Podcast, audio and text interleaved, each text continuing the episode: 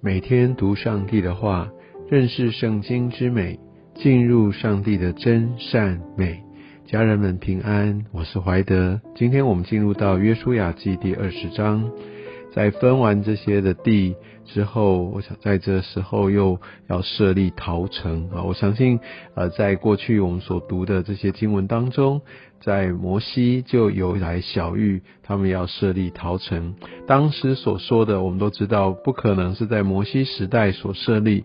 因为他们那时候在旷野，他们是游牧民族，这个逃城的命令，这个设置都是要到呃他们真正进入到应许之地，所以这个是传承来自于上帝小玉摩西所说的这些的命令跟规划，而在这个时候。就看到耶和华神小玉约书亚，就跟他说：“你们要来照着我借摩西所小玉你们的，为自己设立陶城。”所以这代表是上帝从一开始就有的计划。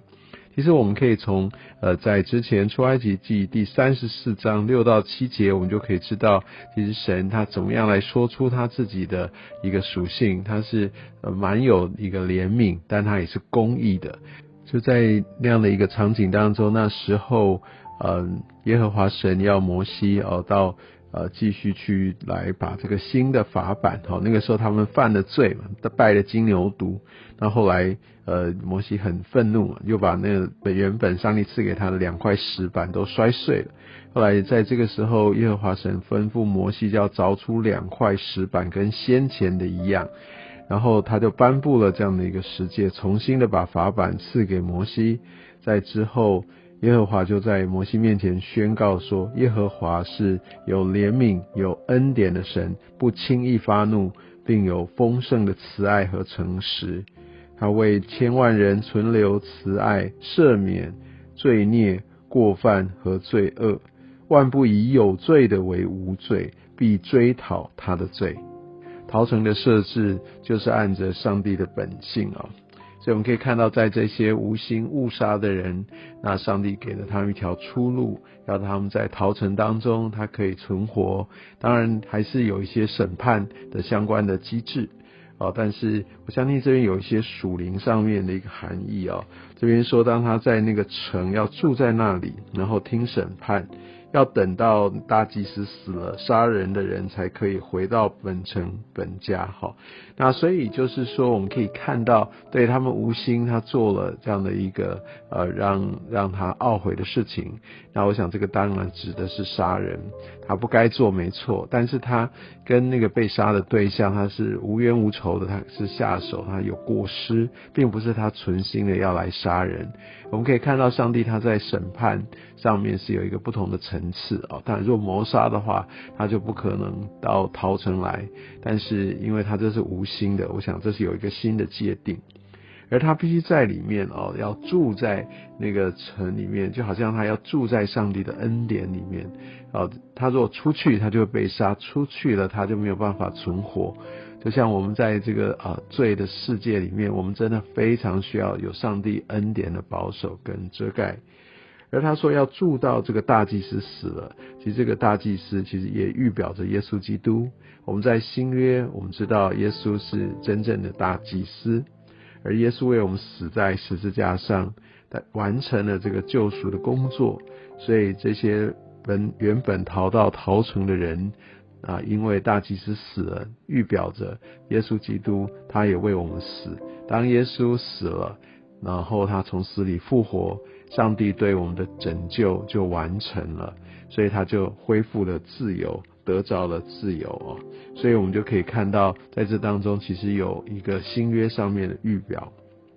最后我们来看看，其实在这边有设了六座陶城，每一个城它都有它的名字，也许有都代表它相关的一个属灵含义。呃，第一个是加迪斯，加迪斯它的原文是圣洁的意思。我们因信称义，我们可以成为圣洁。第二个在事件啊，那事件原文的意思是力量，所以我们知道上帝他是我们的力量。第三座城是希伯伦，希伯伦就是联合的意思。我们呃在灵里面啊，因着这个救恩，我们与神可以联合，我们归于一体啊。然后在第四座城就是比西，比西是堡垒的意思，那就是城堡的意思。所以我们投靠耶和华的，那就是他们的避难所，而且并不羞愧啊。第六座城是拉莫，拉莫是高举的意思啊。那我们因为投靠了神，我们就被高举，我们不被仇敌啊所攻击。最后一座城在戈兰，就是喜乐的意思。我们知道，呃，神给我们真正的喜乐，他是我们喜乐的泉源。所以我们可以看到，在这些逃城当中，真的显明上帝他的恩典。但也因为他不是随便都可以到各处去住，他必须到一个特定的一个场域里，所以这代表神他赐下救恩是有一条路的，不是人按着自己的属性哈可以随意去行、随意挑选，就好像在嗯可能一些其他信仰的人或者无神论的人觉得说，为什么基督教就要规定只能这样才可以得救？为什么不能是别的方法？这样听起来很霸道。但我们必须明白，造物主这个真正统治的这个大君王是上帝，这些的次序也都是他安排、他所创造的，而他透过耶稣基督成为我们得救唯一的一个道路，在他以外别无拯救。耶稣也说：“我就是道路、真理、生命，若不借着我，没有人能够到父那里去。”这就是一个真理的绝对性。上帝他把救恩，他乐意赐给世人，但必须透过相信、回应、接受他的这一条路，总是有这样的一条路。所以，呃，这些人他的性命要得以存活，也必须要到这些逃城去。他当然可以做自己的选择，不接受这个逃城，但他就没有在遮盖保守当中。所以，我想。我们的信心也必须要有顺服的一个行动。如果说对我想要相信，我相信了，但我依然按着我的方式在过日子，这就不是真实的信心。当有困难，我选择做自己的一个决定，而不是遵照上帝的法则，这也不是真的信心。所以我相信陶成让我们知道，要到神的保守当中是有一个法则。这也就是为什么我们要透过读圣经，明白上帝这些法则，让我们得以进入到蒙福之路。